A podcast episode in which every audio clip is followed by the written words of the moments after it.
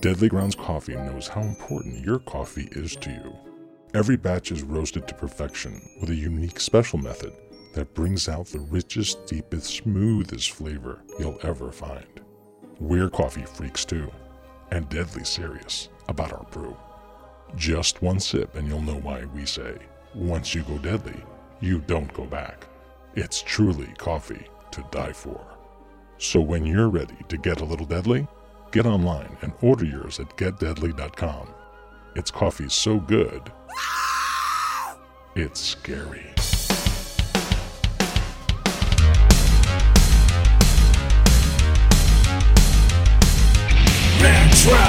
Greetings and welcome once again to another episode of the Retro Reductibus Cephala podcast. That's the only show, for those of you not paying attention or paying attention, I don't know, uh, that celebrates all the things that made growing up awesome.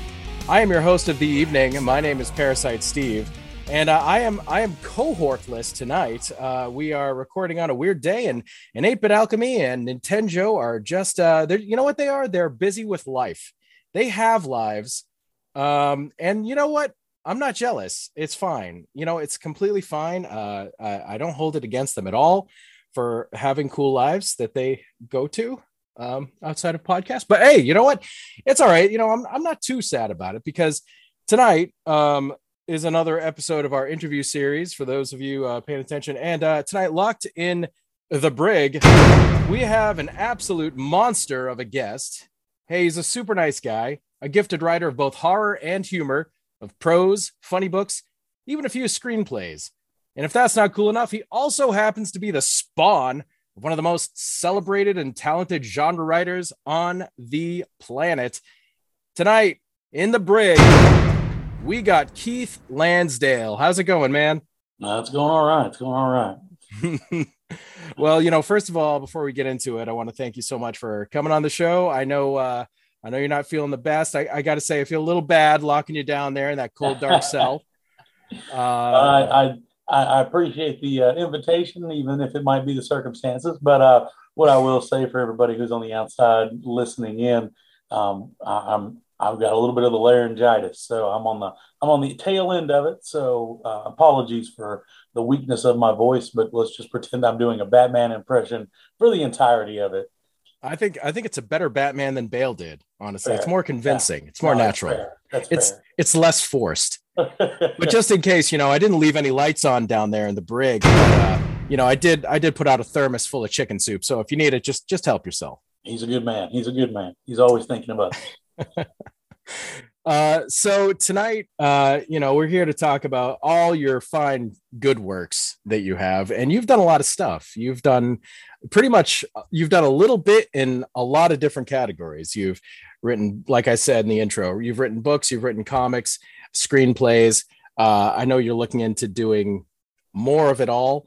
Um, so the two of us started talking because I actually purchased a copy of a book you wrote with your dad called Big Lizard, which I which I do I do have here in my hands. Not that the the listening audience can tell because this is an audio only podcast tonight. But uh, you know, this this book, um, this was a hell of a, a fun book. Uh, I actually did a, a, little bit of a spotlight on this on one of our previous episodes. We do sometimes a little just just m- minor little um, kind of spotlights on books. Sometimes I do a thing called the bookshelf of the damned once in a while, and I uh, I spotlit that, you know, and I said then what I'll say now, and you know, hey Keith wrote you wrote a really fun book. I definitely recommend people checking it out. So, um, you want to tell us a little bit about this uh, this this crazy thing that you? Yeah, uh... for sure. Um, this crazy thing is definitely accurate. Just as you were saying, I, I, I have done a little bit of a lot. That's definitely if I had a business card, that's what it would probably say on it. Um, yeah, the um, the Big Lizard itself started kind of as a parody of superhero type stories. This was uh, originally something that we were approached by. Uh, uh, I'm I'm not going to worry about it, but um, they came in and they said, "Hey, we think it'd be fun to have a a bunch of little stories of, of these superheroes that y'all come up with." And uh, I'd worked with him on a, a script that, uh, you know, I don't I don't know whatever's going to happen with it. It, it was it was something that I helped him rewrite, and then it just kind of fell off. But he and I, he, he liked working with me so much that whenever he had this project pop up, he reached out and was like, "Hey, what would you think of you and your dad doing this kind of parody of a superhero?" And we thought, yeah, sure, that'd be fun. I said, okay, well, we just need, uh, and I don't remember what the original request was, but it was something fairly short, like 10,000 words or something like that. And um, we were like, yeah, sure. And then so dad and I started kind of kicking around ideas. And then both, you know, I mean, as you've mentioned, my dad is quite the powerhouse, but um, sure is, yeah.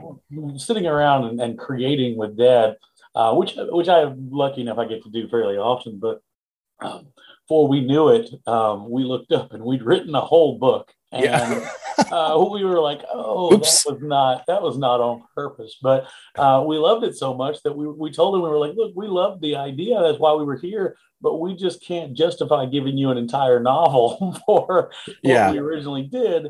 Uh, so we just decided to to go ahead and publish it. But uh, yeah, it, it's it's a parody of superhero type stuff, but it's also it's it's a serious superhero thing as well.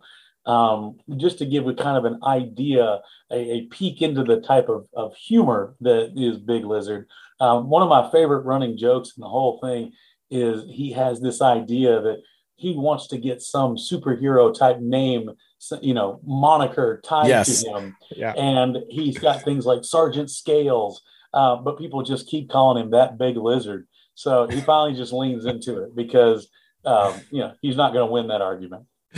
Right. And, you know, it's funny that, re- you know, I loved that. And that reminded me a lot of what they did with the, uh, the Shazam movie. Mm-hmm. I don't know if you saw that. I did. And I loved it. Yeah. And it was, uh, in that case, it was obviously, for a very different reason. They were dodging his real original name, which is, of right. course, Captain right. Marvel. Marvel, yeah. We already have a Captain Marvel, and right. uh, Zach Levi does not look like Brie Larson. No, um, no, no, he does not. Very different. Um, so, yeah, so they were kind of just dodging that, and they're like, "Oh, sparkle mm-hmm. fingers" or whatever.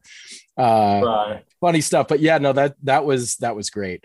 And uh, you know, it's funny that you know you you call it a parody, and uh, I'm I just I just adore parody so much. I'm just mm-hmm. such a fan of like the Mel Brooks and right, you know right. stuff, you know, and uh and uh, we just had uh, Larry Blamire on. We just uh, had a great conversation. Uh, our last brig was talking to him, and he's he's the guy behind Lost Skeleton of Cadavra, which is just, I, in my mind, one of the great parodies of the last uh, 50 years. But um, the this book, reading it, I didn't really feel like it was a parody. I just I just read it as legitimate because well, I, mean, I, that's that's I think there's a lot of good parodies. If you, I mean, Mel Brooks, as you brought up, is a prime example of that. Those movies, obviously, if you watch something like Star Wars and then turn around and watch, you know, Spaceballs, you can tell it's an obvious joke. But if mm. you've never seen Star Wars, you still could appreciate Spaceballs you for could. what it is. You are and absolutely, and that's right. what it is. If you don't know it's a parody, you don't realize it sometimes. But it's not right. you know it's not like a one for one shot of making fun of anything specific. It's just kind of a a humorous look at that genre in yeah. itself. Um, you know that genre has started to realize that it it has a lot of legs in the humor world anyways. Yeah. Um, you know what was that that the thor movie that came out that was uh, ragnarok. uh, Ragnarok. Yeah. I mean, yeah. that, that was, that was their, that was their first, I think, real realization that they were like, you know what, people like funny superheroes. Yeah. And so I think that, that really, um, I think that really is a prime example of that sort of thing. But yeah, I mean, it was a, it was a parody, but it, it really stands alone. It's, it does. It, it is a superhero with a sense of humor type story. So right and and i mean that's you know it's it's you bring up you bring up marvel and i think the big difference uh to me has always been with the movies anyway has been that dc movies have been uh very self-serious oh, and yeah. Mar- and marvel uh you know people always say dark gritty but i think self-serious is really yeah. really the thing it's like I mean, they very very take themselves very seriously. Marvel it just is. sort of it doesn't is you know? And, that, and, that's and that's and that's one of the best things about that sort of i mean i'm, I'm a big superhero fan. And you know dad he loves dc but I've, I've been telling him that's the biggest problem is that they just don't understand that people know all the all the tropes. People know all the um you know all the backstories. Everybody, every origin has been done to death at this point. Oh and yeah. if you don't enjoy the meta or the humor behind it, then it just becomes another retelling of the exact same story. Mm-hmm. But you know, the thing is, is that Big Lizard is a very you can tell it's a parody as soon as you actually start saying some of the stuff out loud. I mean, the man's name is Big Lizard. His arch nemesis is Big, Big Chicken. chicken. Yeah. I mean, Yeah. at the same time, but it's but it is very it's very serious on how good Big Chicken's not a not a happy guy. You know, he's He's not. got problems. He's He's got not- real He issues. think well, he, you know, he thinks he's got it all figured out at the beginning, and then uh, Yeah. suddenly, suddenly he's a chicken. So, yeah, uh, yeah, you know, new lease on life. happens. Yeah, I hate when that happens. Uh, yeah, good stuff. I, I mean, I think, I think, you know, uh, Hellboy is another one that came to Oh mind, yeah, which, yeah. which you know is uh, is interesting too because I, this guy that you have uh, doing the artwork, this guy Jacques, is Jacques, it yeah. is it Jacques or Jacques? I don't know how to say it. Jacques, as far as I know, I have to be honest, I've never had a spoken conversation with Jacques, Okay, uh, but I have worked with him on the Red Range comic. Uh, I worked with him on, um, what else did I work with him on? Um, well, of course, Big Lizard, but there was also, there's a, a story that doesn't exist anywhere in the universe yet. Um, so be, you know, be on the lookout because Jacques and I actually talked today uh, a little bit, funny enough, uh, but we just Facebook message back and forth. But um, we have this story that I've got this really strange sci-fi idea called My Little Eye. And if you've ever seen my um, Instagram, you can see there's a cover for it, and it doesn't exist because the we we set it together to pitch it, but then that was right around the time that COVID was exploding, and so it was kind of the people we were pitching it to, all the funds kind of disappeared on us. Uh, so we had this very strange. It's actually based on some very real events that happened, but then dialed up to eleven and crazy. Um, the I don't. I mean, I guess since this isn't going to be visual in any sort of way, it doesn't do me any good. oh yeah, I'm, I'm looking at it now. We can post it. Well, I'll Okay, definitely okay, post it good. afterwards. Yeah. Yeah, you can. Can you see the the my little eye with the uh, the weird octopus with the Yeah, octopus guy with a top hat. Yep. yeah, and so yeah, um, there's there's uh, um, the the little book that the guy's holding in the bottom left. yeah. That's that's all. All the stuff with the book and everything is true, but then of course the the myth and the crazy. That's that's where I came in. That's but, the um, that's the fun. That's the yeah. fun right so there. either way, I'd like to think that at some point that will happen. Um, because Jacques and I, we've said, well, we'll we're, we've given enough time because we we set this up right before COVID really happened, and um, that was the thing is that he'd done that beautiful cover. I loved it. It was an idea of mine, and I was like, you know, if it never gets made, I don't want it to just disappear. So I actually have it hanging up here in my office. Um, but it, it may never see the light of day. But I, I just I think it's fantastic. And uh, yeah, if I'm lucky enough to get to, to tell that story, Yeah. oh man, it's it's a doozy. It's it's one that I'm very proud of. Awesome. Yeah, no, it's uh it's it's an awesome cover. It's very very interesting. I'm I'm totally in. I mean, it you know that Victorian that Victorian sort of, you know, weird science stuff. Yeah. Again, I'm getting a I'm getting a Mike Mignola vibe from this. Yeah, it's it's And, got uh, it's got some steampunk weirdness. It's got Sure. some weird sci-fi elements. It's got different dimensions. It's got, like I said, there's some real stuff that's tied into it. Um, It's got tentacles. I mean, You got tentacles. What else do you need? I mean, you don't need much. Not much. Maybe some chicken soup. That's Uh, right. that's it.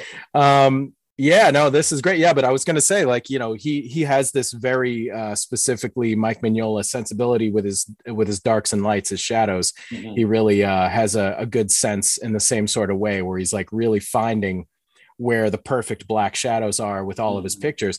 But uh, so so just to be clear, so Big Lizard is a novel, as you said. You started out with your ten thousand word goal, and then you blew it out of the water and uh, so it is a novel, but it um, it does have a decent amount of, of illustrations uh, in there. It's got a just a phenomenal cover, great. il- just I mean the just just the inside artwork of the uh, the inside cover is just. And you had posted this yeah. uh, actually, and uh, this is what made me uh, message you and say, "Oh, oh, got got any left of that?" And you're like, right, right. uh because it's just really fun it's just a big lizard guy fighting a giant chicken and and i'm like you know you know i mean this is everybody knows this about me i'm I'm all about the monsters. That's all I care about for the most part. You know, I just want the monsters.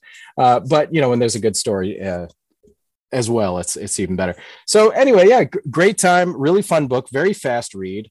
Um, I I found it to be just super fun all the way through. Um, very light, but you know, you love you love the main character. He's he's definitely a down and out loser who's trying his best. yeah. and uh, I think that uh, where you said parody, the, the biggest like note of parody that I get is what if Spider-Man got bit by the spider, but the result wasn't sexy. yeah, yeah, no, that that's definitely because because there are. It's very similar to like a uh, a Spider Man and the Hulk almost kind of Yeah.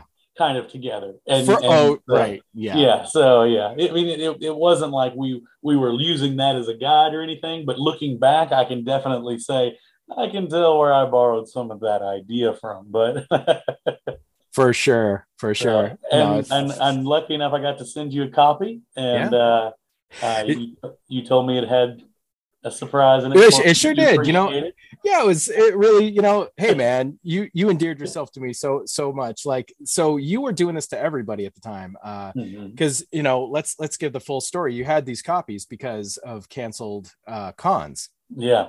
and you know i'm an author as well and uh you know i've i i i hear you man uh Yeah. it, it, 2020 was just yeah. it was just a desert of of nothing it was awful for everybody. But yeah, uh, and you know, some of us had planned to go to shows, and you know, we have to get copies of our books in that we're gonna hopefully hawk, Right, and right. and then you have them just kind of laying around the house. So you kind of were like, oh, if anybody's interested. But uh, you you included a little a picture of a photo of yourself holding not just the book but the actual book that you signed for me, and I Yeah. saw that you did that for everybody. And dude, that's just that's just cool as hell. I mean, that's Yeah, a really personal, cool touch. What, what made yeah, it, it was one of those things, that, and that is. I mean, I've, I've grown up going to conventions, and um, there's there's something special about being able to actually meet some of these people and and you know actually signing it in person. Yeah. Um, and, and as much as I, I loved selling these books because you know, I'm a, I am a fan of getting paid, um, but it, it kind of felt like it didn't have that personal touch that it should have had. That you know, I mean, this is literally my first book release, and I'm sitting on copies that I can't do anything with that are just weighing down my my bookshelf. So um, when I got ready to sell them, I was like, you know, I do want to sell them, but I don't. I, I want to have something more than just just a book sold. I want to have something that's kind of memorable with it for anybody that was nice enough to buy a copy. So uh, yeah, I, I I took the time to sign each one. Uh, my fiance was was sweet enough to humor me, where she took a picture of me holding each individual book, um, and uh, I, I made sure and coordinate them all together for sending them out. But love it. Uh yeah man. I mean it's really cool. And, and you know i mean that that is exactly you just hit the nail on the head for me. Like in in general i always loved it as a fan. When somebody you meet or you know whatever in this case online is doing just a just a little something extra and it just it makes you feel so extra good about the purchase that you're you're helping them like not just love the product but kind of lo- like you're selling yourself you're like uh, I'm super cool, sort of a thing. And as a as a fan, uh, you know, I I had this experience with uh at a at a convention. It was at a Comic Con years ago, and I met I got to meet Joe Hill Mhm. and uh, Gabriel Rodriguez, Mhm. and uh, obviously they you know everybody knows Joe Hill, but Locke and Key is Right. the, the pairing, the original pairing of those two. right. And so I, you know, I had brought my lock and keys and uh and they signed them all and it was great. It was super awesome. But then there was the guy next door and he was the artist for uh the the comic spinoff of uh Joe Hill's NOS4A2, which was just Wraith. Mhm. Mhm. And I cannot remember the guy's name, but uh, he was incredibly nice, really good artist. And he actually took the time to draw a little picture of the book's villain, Charlie Manx, in Hmm. there.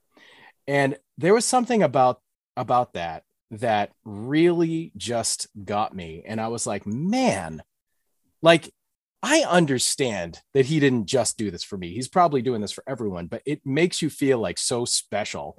And like the the person is just uh is is I don't know, he just went next level. So so for me personally, I always I always do a sketch in person uh, or if people buy from me online directly, I'll always sign it. But I always do uh, a little sketch because I'm an artist too. Right. So it's it's fun for me, and and the the reaction is is just from the other side of the table. It's like people. I'll spend you know two minutes, and the other person is just like so freaking happy. You know, it's it's so awesome. So I a hundred percent like appreciate what you did and understand why you did it. Thank like you. it's Thank you. just it's just a cool little touch.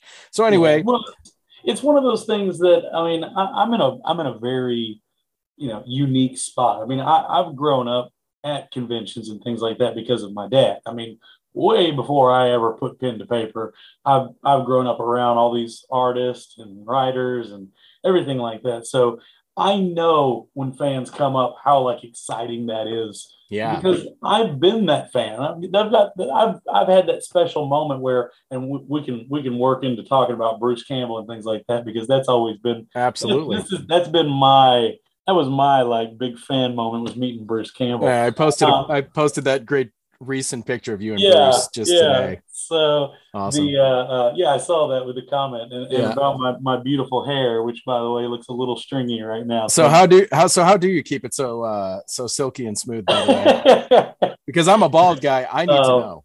Yeah, um, you know, th- th- this has to do with that uh, um, from from Big Lizard. This has to do with that blood sacrifice situation. Oh, the oh, it's a blood yeah. sacrifice situation. Got it, got it. Say no more. Uh, hint, hint, wink, right, wink. Say no right. more. Say no more. But but yeah, so it's kind of one of those things where I've I've been I've seen many fans that come up and, and meet Dad, meet some of these other people, and I've been a fan forever. So I know how special that is because there's there's some people that you meet, and, and I'm not going to say any names or whatever, but they they act like it's such an inconvenience Sure. to be, you know, like invited to these Sure. things and stuff Yeah. like that. And I always, and, and dad, you know, he, in his infinite wisdom and just being the wonderful person that he is, he has always said, it doesn't matter who you think you are, you are nobody without these people.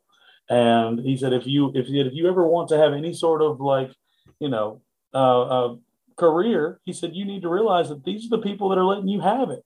He Right. said, so you need to remember that. He said, there's, it doesn't matter uh, if they want to talk to him about whatever, he's going to spend the time because he looks at it as they took the time to bring him into their life. So he is more than willing to bring somebody into his. And I, I've always loved and respected that about him. So when I got the chance to be on that side, I was like, Yeah. I, I gotta I gotta keep that up. I got to remember that all the time because you know it's really easy to get jaded in, in some of this sort of world because I see it happen and I I, I just refuse. I just Yeah. I am I am just pleased as punch that anybody gives two damns about anything I put ever on anything. Wow, man, that's that's so cool. You guys are you guys are you guys are the coolest. You guys are the cool- so um we haven't actually I don't think I don't think we've name dropped your dad and you, you we, we're talking about him now. So let's Yeah, let's yeah, just let's let's just uh you know, Let's let's just say it. It's uh Yeah. talking of course about Joe R. Lansdale. Um yeah, who who you know I'm I'm I'm gonna restrain, but he is a he is a, a big a big one for me. Um, no, no, take your time because you need to actually put that out there because he's done he's said some really nice stuff about your stuff, and nobody gets to toot your horn often enough. So this is your moment to to say stuff about your stuff that Dad has said. I, I'm I'm putting this time aside because it's important. No, I, I haven't I haven't I haven't ever spoken to him really. Just uh, you know, I've I've definitely exchanged a couple, you know, messages online. Yeah, no, he's he's he's just a an amazing dude. Um, I would I hope to meet you guys both someday, like for sure. But the uh the, the fact of the matter is this guy has done everything. He can write, he can do no wrong writing wise. And you guys, you know, it's funny. It's funny because you know I mentioned the monsters and stuff. There's something about the Lansdales. You guys just have my number. Like you know, if if if I'm gonna, the okay, the listening world can't see this, but I'm gonna hold up. This is me, of course. I got this uh Harryhausen Triceratops here. right, right. You know, right. I mean, Yeah. so I mean, you know, you guys just have this weird, like you're not a. He's never been afraid to combine genres to try weird things, and uh, you know, i uh he's just he's just uh, an awesome dude. So, um, but you know, uh, uh, we're we're here to talk to you, Keith. Okay, all right. Well, I'm just saying, but, like, but, I know, I know the man's a name, so take your time. No, that's no. I, I, want to talk about you, man. He's a cool guy, and I like talking about him, so I'm all about it. I'm, that, I'm, that's I'm all, you know, that's that's also really cool. That's really cool. This has just become a cool fest. We're just like cool, cool. Or maybe it's just me. I'm just babbling. Uh, that's okay. Okay, so so like, tell us about. You mentioned Bruce Campbell. Yeah. All right, so Bubba Ho-Tep. Let's let's just start there. Okay. Bubba Ho-Tep was uh, the first time I ever heard of your dad, mm-hmm. uh, and it was because of the movie. So uh, you know, this is this is a favorite of mine. I've I've met Don Coscarelli. Mm-hmm. Uh, awesome dude. Uh, we we we talked about your dad. We talked about Bruce. We you know, and I've met Bruce a couple of times at conventions briefly, because uh, you know the line's always two hours long. But, oh God, yeah. Um, but I do I do have a signed Bubba Ho-Tep from Don and Bruce. I'm just putting that out there. But you uh, add a dad signature to that. Uh, well, you know what? You guys were he was supposed to come up to NeeCon uh, in 2020, and then the plague happened. So that was my plan. That was actually my no. plan. So okay. someday, one day, he will. He will. Day. But anyway, yeah. So tell us a little bit about what you remember, because uh, I know you were on the set. Obviously, was this your first time on a on a movie set? The first time on kind of an official movie set. I was on a movie set for something that nobody ever saw. Um, it was called The Job, which was actually remade years later. Um, but there was it was kind of a a short little Elvis impersonator who is a hitman for hire. So funny enough, it was another Elvis. Another Elvis movie. And uh, it, it, it's it, it, I don't know if it ever went anywhere. It was okay. like a very short little thing. It was I think it had two scenes. Um, I don't yeah, it was really really short. But I was I was an extra in the background, and so okay. that was my that was my first time being on a set uh, but it was it was the most unofficial thing of all times. But gotcha. yeah, Bubba Ho-Tep would be the the first like official set that I actually spent some time. Uh, you know, it was you know it was one that had the whole uh, crew and cast, and of course I was a huge fan of Bruce. Um, I'll tell the the backstory of how. It. Oh, please here. do, please do. Um, so, Dad originally, whenever he was looking to have uh, um, uh, Bubba Ho-Tep filmed, and, they were considering actors and things like that. Uh, they had a few different names picked out. I don't, I don't remember who it was, but um, there was a few different choices. And I, have been a big fan of Bruce Campbell since way back. I watched Evil Dead and Army yeah. of Darkness, and I was way too young to watch Evil Dead and Army of Darkness. I, I got to see Army of Darkness in the theater, which I I will brag every chance. nice, I brag every chance I can get because it was in the theater for like two seconds. Yeah, no, I saw that one in the theaters too because I, you know, I'd watched all, but I'd watched both the Evil Dead movies uh, with dad at a nice. completely unreasonable age. Um, but the, uh, uh, when when Army Darkness came out, I had just a, a blast with that. I loved Bruce. I'd also grown up, or Dad and I watched all the Brisco County Juniors. Oh man, I um, love that show so much. I, yeah, I just I loved Which, Brisco County. Okay, Juniors. so pause for one second. Okay. Another great genre blending. Yeah, right. You yeah. got you got sci-fi, steampunk, and western. Western, yeah, no, absolutely. so bizarre. I absolutely. loved it so much. It yeah. was, you know, it was kind of a a a a human and almost a parody in itself, also of those old. um Oh man, what is the name of it? My dad would be so upset that I can't remember. Um, the one it was the it was kind of a western, but they also oh Wild Wild West. The Wild Wild West. Thank you. Uh, the I did that for some reason. My brain wouldn't wrap my around. I guess he kept trying to find the Will Smith version. But um, anyways, yeah. So it, it, was kind of that sort of thing. But I, yeah. I grew up watching Brisco County Junior. Um, I, I, was just a fan of Bruce. I, it, it's yeah. It was the it was the the star that Same. I walked into as a kid. Me too. And, and Me too. So right there. Whenever whenever Dad was trying to find out who could play Elvis, I was like, I think you could get Bruce. I think I think Bruce would be Elvis and part of it was probably because I was just such a big fan. I oh man, so you're the you're the reason. But, yeah, so well, that's that, that that's like, amazing. He, he, was like, he was like, yeah, maybe. like, I don't know. And then not, but I don't know. It was like two days later, he came to me and he was like, "We got Bruce Campbell. We're oh gonna get Bruce Campbell." God. And I was like, "Yes!" oh man, amazing! That is the so, that is the greatest accomplishment of yeah. your life, at least at that point, for sure. Uh, it is. So yeah, that was uh, that was my my my big uh, addition Oh, to- Keith, that's a hell of uh, an Bubba. anecdote, man. That is a hell of an anecdote. I I never knew that. That's amazing. Um, yeah, because you know it's funny. He, t- like, I never would have thought that. Like, think you know, thinking of who who can we get to play Elvis? Bruce Campbell, Mhm. absolutely, never in a million years would I think. However, like he is truly great in that role, and he Mhm. clearly acted his balls off. oh I mean, God, he, yeah. he he treated it very seriously and did a great job. And he's not the most on point exact Elvis impersonation, Oh obviously, no, but no, he but- made it his own a hundred percent.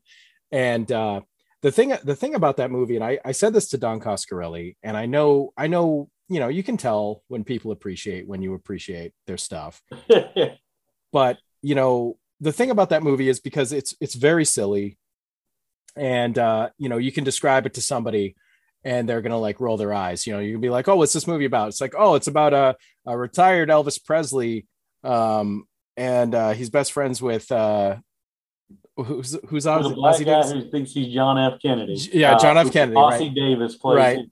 Yep, and uh, and they have to fight a, uh, a, a a cowboy mummy who's sucking people's souls out of their assholes. In, in an East Texas rest home. And he's t- it's like it's like okay, that's not the movie. So this is again, this is again the the meeting of the the different the different things, the juxtaposition mm-hmm. of the crazy insane shit like that, and then you have this incredibly heartfelt, very honest, very brutally honest there is. portrait of how terrible we are to the elderly in this Yeah. country. It is. It is, and that's it's it's That's not something that you see yeah. like ever. It's it is, and, and that's it's really true. And there's there's kind of some uh, there's a genre that exists that people don't really like call it a genre, but I do because that's who I am as a person.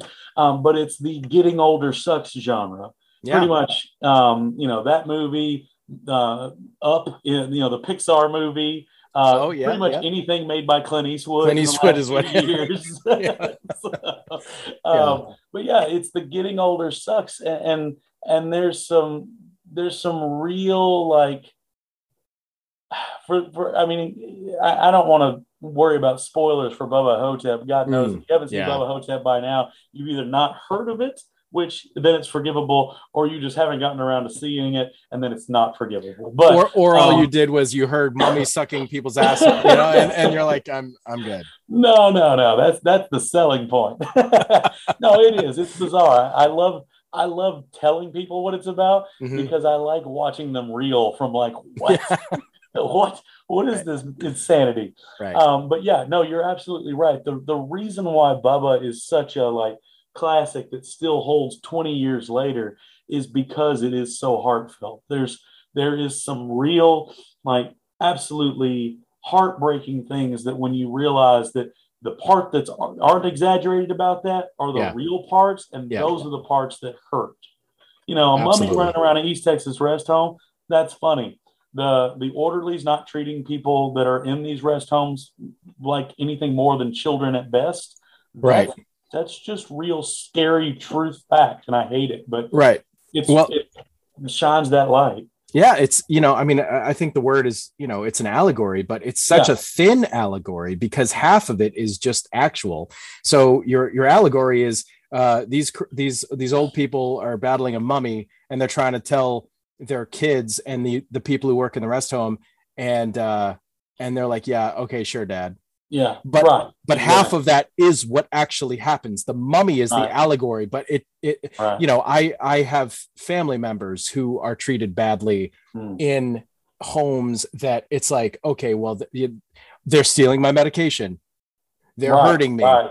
they're they're they're still you know they're treating me bad they're they're not letting me do the things that i'm supposed to Yeah. be able to do that stuff is just a mummy so half of it is completely honest Yeah. so yeah you know it's it's totally what you said. I mean that that is uh, why i just i just love that movie. And you know i say all i need is a good monster but in reality uh when there's heart and there's a good story it, it elevates it for sure. Um which is why you- like the first godzilla is better than uh godzilla well, it's it's that old it's that old saying, it's that old trope, and, and it's very true. And it's that humans are the worst monster, and Yeah, it's, and sure. it's, it really fits there.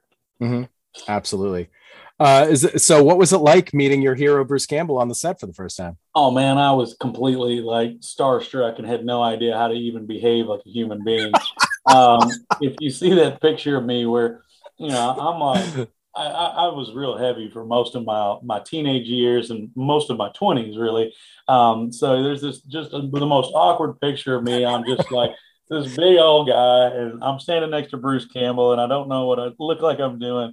Um, but yeah, it, it was it was like such a such a huge moment for me. But you would think that maybe I I was trying to decide if I left the toaster on or something because I just have this kind of far away look. so you don't actually look like you're having a good time. Yeah, it's like, like, Dad, can we leave? Yeah, exactly. I don't look like I'm I'm enjoying it. But the thing is, is it's one of the most memorable moments ever.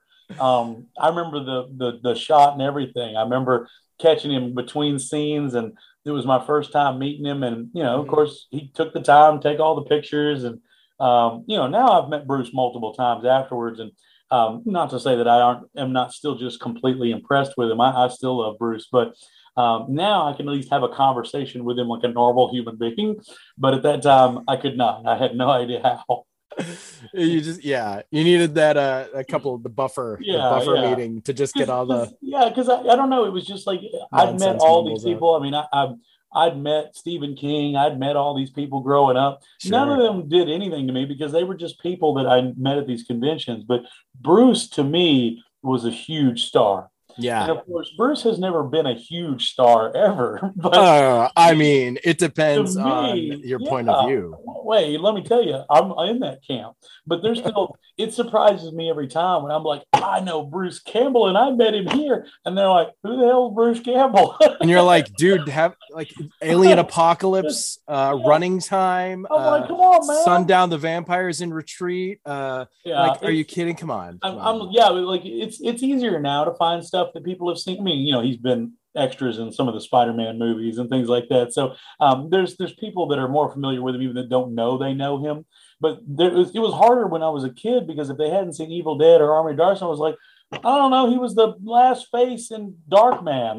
Like, I got I got nothing to I got nothing to bridge this gap for you here. If you don't know who Bruce is, I don't know. I don't got anything for he you. He was in the Hudsucker Proxy. Oh, nobody yeah. saw that. Uh, I mean, he was in uh, Maniac Cop one. Yeah, that's what I'm uh, saying. Like all these all these movies that everybody I knew had never heard of. So those are those are kind of always the guys that I always uh, keyed in on because uh, yeah. uh, the cheesy stuff was was always my favorite anyway. Yeah, you know, yeah. so like my my big heroes are like you know the Bruce Campbells, the Robert Z'Dars, and you know the, the, just just just the like smaller people that I always looked for and stuff. Rutger Hauer is a big one. Oh my god, I never got to meet him. I wish I wish that had somehow happened. I was just oh uh, such a such a Rutger Hauer fan.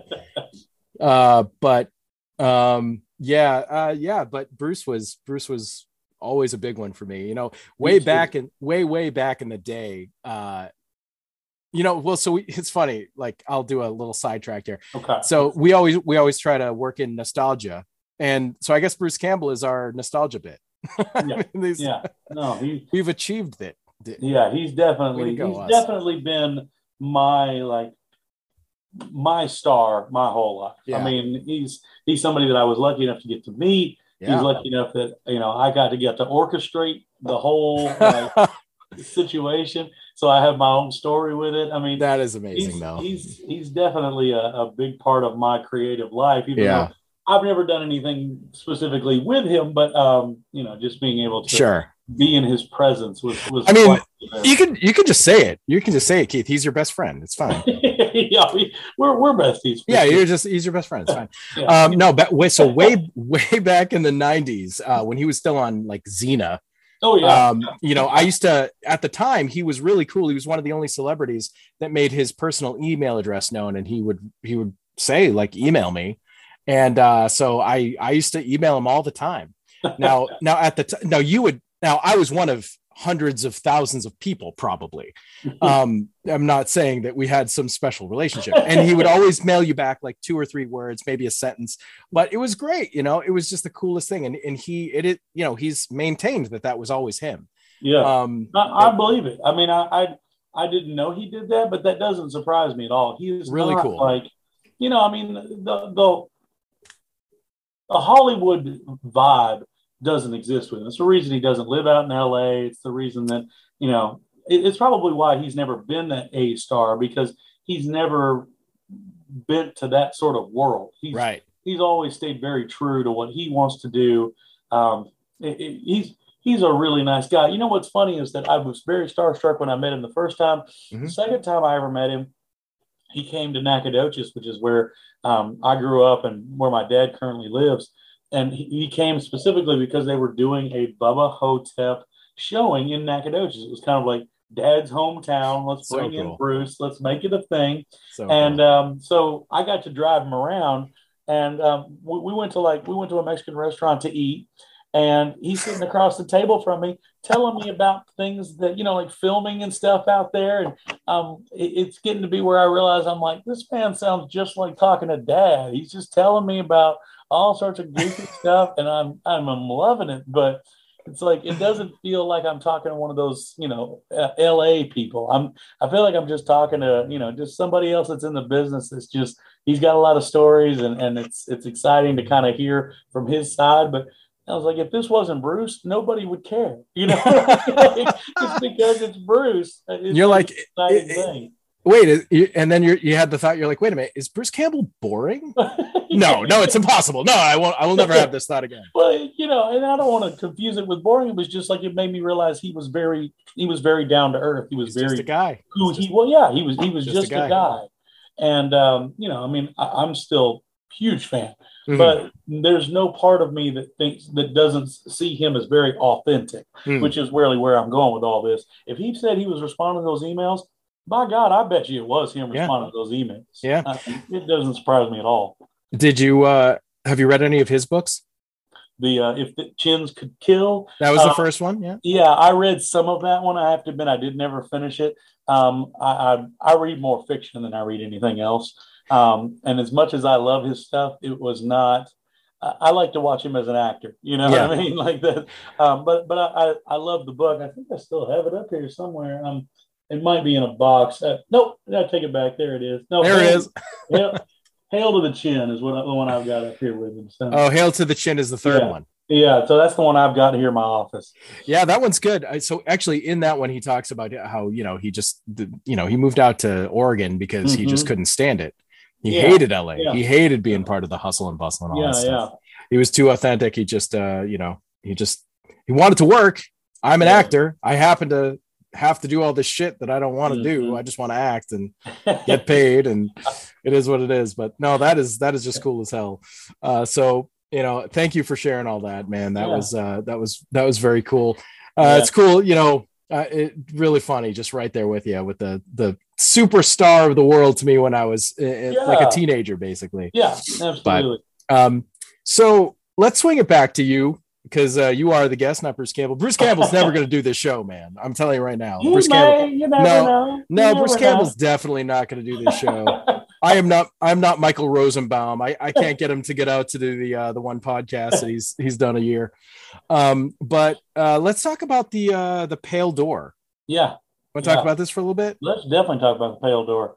Um, so do you have anything question wise, or how do you want to how do you want to lean into this? Well, uh, let's just talk about it briefly. So, uh, I I got to see this uh, recently uh, when we started talking. I sought it out. I did see the poster. I think uh, mm-hmm. actually I saw your dad post it um, sometime over maybe maybe it was around the summer, mm-hmm. and the the poster is just freaking awesome. It is I, an amazing. Poster. I love it. I love it so so yeah. damn much. Uh, it's got like a you know. I'm, it's like I, I don't want to give too much about the story away, but it's it's a 2020 American horror western film. Uh, basically, a gang of desperados. Uh, they're trying to rob a train, and then they do rob a train, and then it goes really, really, really, really wrong after that. So uh, you know, there's there's monsters in this. Uh, you know, there's there's uh, your monsters are very, very inhuman witches, which are mm-hmm. pretty cool. Uh, very different take um, on on the on the, the concept of what is a witch.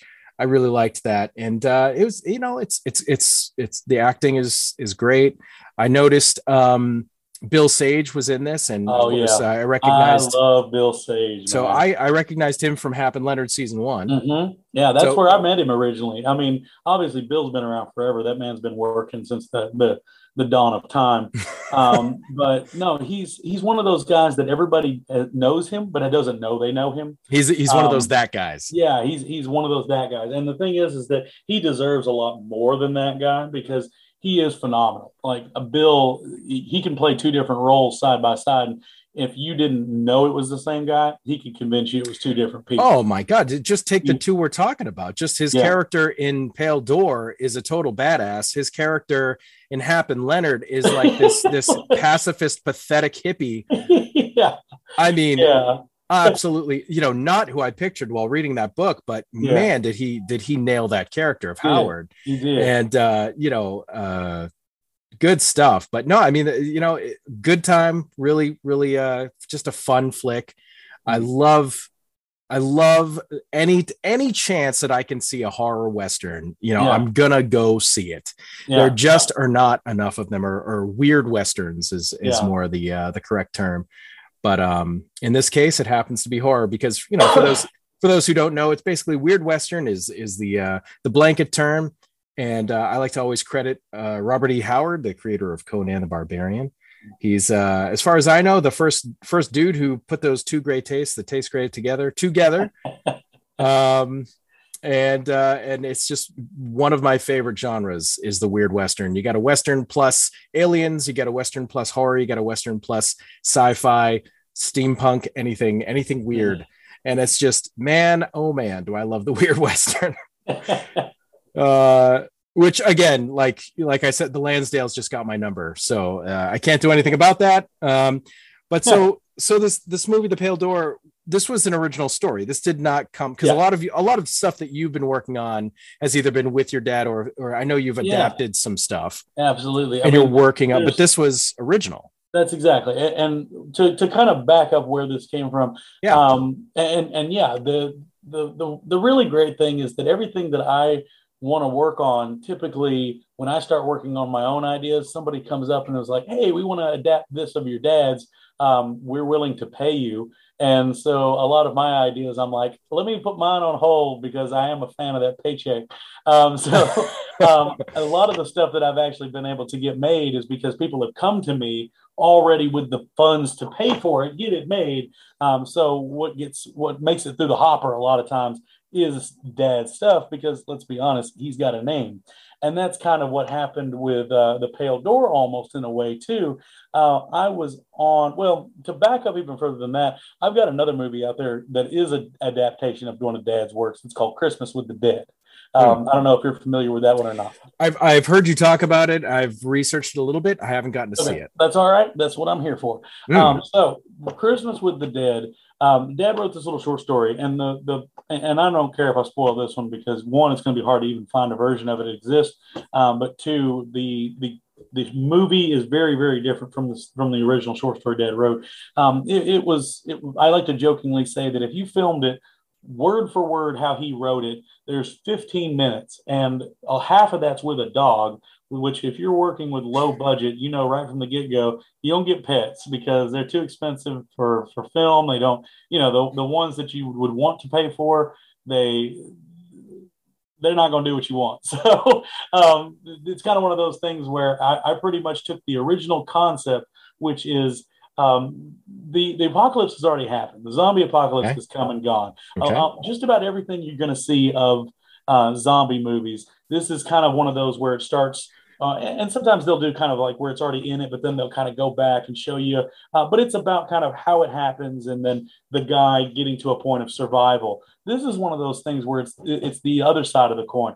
The apocalypse has already happened. We're far enough down the road now that he's got his routine. He he's got you know he's not. There's no concern. He knows that there's no fixing it. Um, he's just he's just kind of come to terms with the fact of this is what he does every day. And the way that he fills his time is that he tries to find all the very perfect Christmas decorations because that was the last thing that he promised his wife before everything happened is that he was going to put the Christmas decorations up. And but because he's got this mental block going on where if he does that, then what's he going to do for the rest of eternity?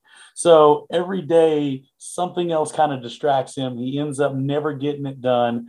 Um, and and it just it, it gets it gets worse and worse for him from there he runs into another person who's also surviving, who starts trying to push him to get things fixed. But of course, that just makes it worse, and they end up just spiraling out of control.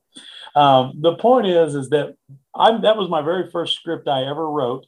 Um, like I said, there was there was a little bit of material original of Dad's, which is this guy who's in the apocalypse that wants his Christmas decoration. Mhm. But that was it. That was the entirety of pretty much what I took. Everything else was original, but with that very idea or concept as the Nice. as the framework. So technically, I did come up with everything else except for the original like concept. Okay. Um, so that was really my first original. And the thing is, is it was the very first script I ever wrote in my life. Now I had done comics and things, so it wasn't like my first writing project, but it was my very first script.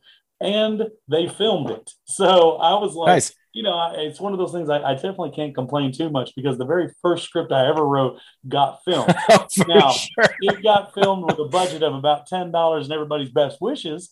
It got filmed, It got filmed. and, and it turned out to be.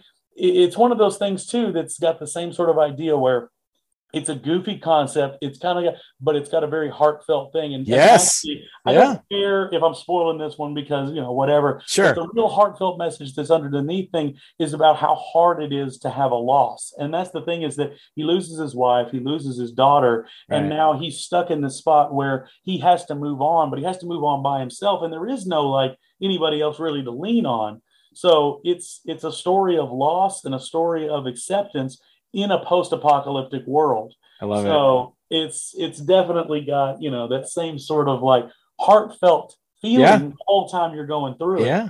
And um, It's that- way, It's Yeah. that Bubba Ho-Tep thing that we were it- talking about. It's- exactly. That's it- exactly. yeah, it's So- the juxtaposition of that, Exactly, that very, very uh, relatable, true emotion, uh, emotional drama in there, but it's Right. wrapped in this crazy rapper. Right, right. And so the actual all the zombie stuff and everything like that's very slapsticky. Um, Mm-hmm. There's there's some great lines in there that I still laugh at because that's who I am. I don't care. I laugh at my own stuff. Um, I mean, you you love Big Chicken. Yeah, You- I do. I you do love Big Chicken. man. Love that guy. Big Um, but either way, it's uh, it's one of those things where all that was such a like it, it still resonates to people because that's one of those that's been around for 20 years now and people keep telling me about how much they love it and there's people Mm-hmm. that they watch it every christmas things like that um you know i don't it's it's one of those things Wait, so Christmas with the Dead was 20 years ago? it was let's see let me find out the let me find out the exact year here um What, were- what did you write this when you were like 12? I, I love that you don't know how old I was. Um, no, it, it, um, okay. So the original Christmas with the Dead, when it got filmed and came out and everything like that, it was 2012. Uh, Okay. But of course, I wrote it years before that. Okay. Um, so I, I'm, I'm rounding up a little bit. It's not quite 20 years, but we'll, we'll, we'll definitely say at least like, let's see, it took probably a year to get it filmed, a year for everything else. About 2010, really. So probably about 11 years. I- Oh, okay. I, rounded up pretty hard. We'll, we'll cut that. We'll cut um, that in half. Okay. yeah. All right. So, And- so is this a full length movie? It is 90 minutes. And uh, there's there's a trailer out there that exists. There's two Where- trailers out there. Where the hell can I see this movie? Like, um it's it's hard to find and there's that's that's part of what's going on with this is that when originally when it came out we sold dvds we did all this sort of stuff. And like i said it was very low budget. It was Yeah. it was kind of one of those things where um, it, we we made the rounds. It made it all the way to the torino film festival. I mean it, it did the it did everything. And um, like I said, there's, still people out there that love it to this day. But what actually, the reason why is eventually I'm going to tie this to Pale Door. Okay, let's do it. Um, so what happened is that um, I was actually approached by somebody who had some funding, and they said, "Look, we love the original Christmas with the Dead, and we would love to see it actually get filmed with a budget." And uh, once again, this was one of those people who came to me and said, "We're willing to pay you." And they also said, I love those people. you're interested, you can direct it. And I said, Ooh, so I get to direct something. I'm very excited. Uh, Mm. so we actually shot a complete trailer for the remake, which I rewrote the whole script because, like I said, it was the very first script I ever did. Mhm. Uh, I didn't have a lot of experience writing scripts. Um, after watching that movie for several years, um, I knew everything in there that I wanted to do different. And so whenever they said we, we have some real interest in remaking this, first thing I did was sit down and just write the script without even looking at the old script. I just I had seen it enough times that I knew all the, the beats I wanted, Yeah. but I wanted to make it a lot a little darker than the original because the original, like I said, it's slapsticky because it's easier to film slapsticky. Good horror and stuff like that takes a good you know uh, uh, makeup budget, takes a good uh, uh, special effects budget, takes a good everything sort of thing. So. Um, I was like, this is this is my moment to actually get exactly what I really want and have more control over it.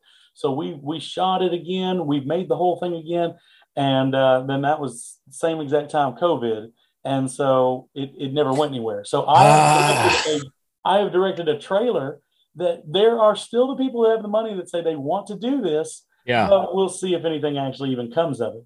Now, just because this is a nice little side note, and I will add this on here, at the exact same time all this ridiculousness is going on here, there is also now a musical version of Christmas with the Dead. And that's, to be honest, of every version of it I've seen, is the best version of it. of course it Um, is. because it takes that goofy slapsticky one and then it's meta on itself where it knows that it's a goofy little movie Yeah. and so all the music also has all the you know because you can do stuff in musicals that you can't do in other places you can kind of have a little bit more kind of breaking the breaking the fourth wall and things like that that you can't do Yeah. uh, you know so it, it really well, that, that's really where the term camp comes from, right? Yeah, Like all those yeah. old vaudeville shows and stuff like that. I mean, that's that's literal camp. Exactly, exactly. And so it's it's wonderful. And uh, so I've even seen a version of that. Uh, but like I said, all this was going on at the same time, which means COVID kind of nipped that in the bud too. Now we have since me and the the the, the lady who actually uh, uh, Judy Pancoast who adapted it for the stage. Um, her and I also got together and did a podcast version of it. Uh, or we we we Oh my God. together A, a fourth version there's of a Christmas. fourth the- version of this ridiculous movie. oh my Um, god! But either way, the uh, without getting too far much further down this road, but there are four versions of this ridiculous. All movie. right. I like to call it the movie that won't die. It's Yeah. zombie movie by God right. in, in every aspect. But the point is, the, the the big lead into all that is that I was actually Pale door. at a Pale convention. Yeah, I was actually at a convention with somebody else, um, and when they were talking about wanting to to put this money together, so I was a guest there, and there was these two other. There was another guy on the panel with me. It was Dad was also on the panel for some stuff. I was on the panel, and this guy named Aaron. Aaron is the other co-writer of Pale Door. And so when he was talking about his idea, he was talking about, hey, yeah, we want to do something that's kind of like a, a cowboys versus witches type movie. And um, I started like kind of, yeah, that'd be a fun idea. You could kind of do this and kind of do that. And we started kind of like jokingly kicking the ball around. Well, uh, Aaron and his writing partner, Cameron, they approached Dad and I after that panel and was like, what would you think about coming in with us on this? Because we think that you know the Lansdale names would be good for getting this thing made, but also because we really want some fresh outside, you know, because we they, they're like we know we want this idea, we've got locations, Yeah. we don't have a script, and uh, so I was like I was like yeah sure. I said send me what you got. I'll I'll look at it. Well, I, I Um, just think it's uh it's hilarious and ironic that they were looking for the Lansdales because they needed a name when Aaron's last name is Koontz. yes yes but And you're- roots. Oh, oh, oh, well, it's a well. Nobody needs to know that. Spelled the same. exactly it is How many Koontzes are there anyway? Right. At least two. At least two. so, but How many anyway, you got in there? Uh, so he, uh, he he threw me a script. I looked at it. Um, I was like, I was like, this is this is a skeletal structure of a script. It's not really a script. Um, it's more an idea of a script. Uh, so I spent some time just like completely hammering that script down. I, I added all the dialogue, added all the, uh, you know, pretty much everything sort of thing. But I kept their locations because they had certain locations.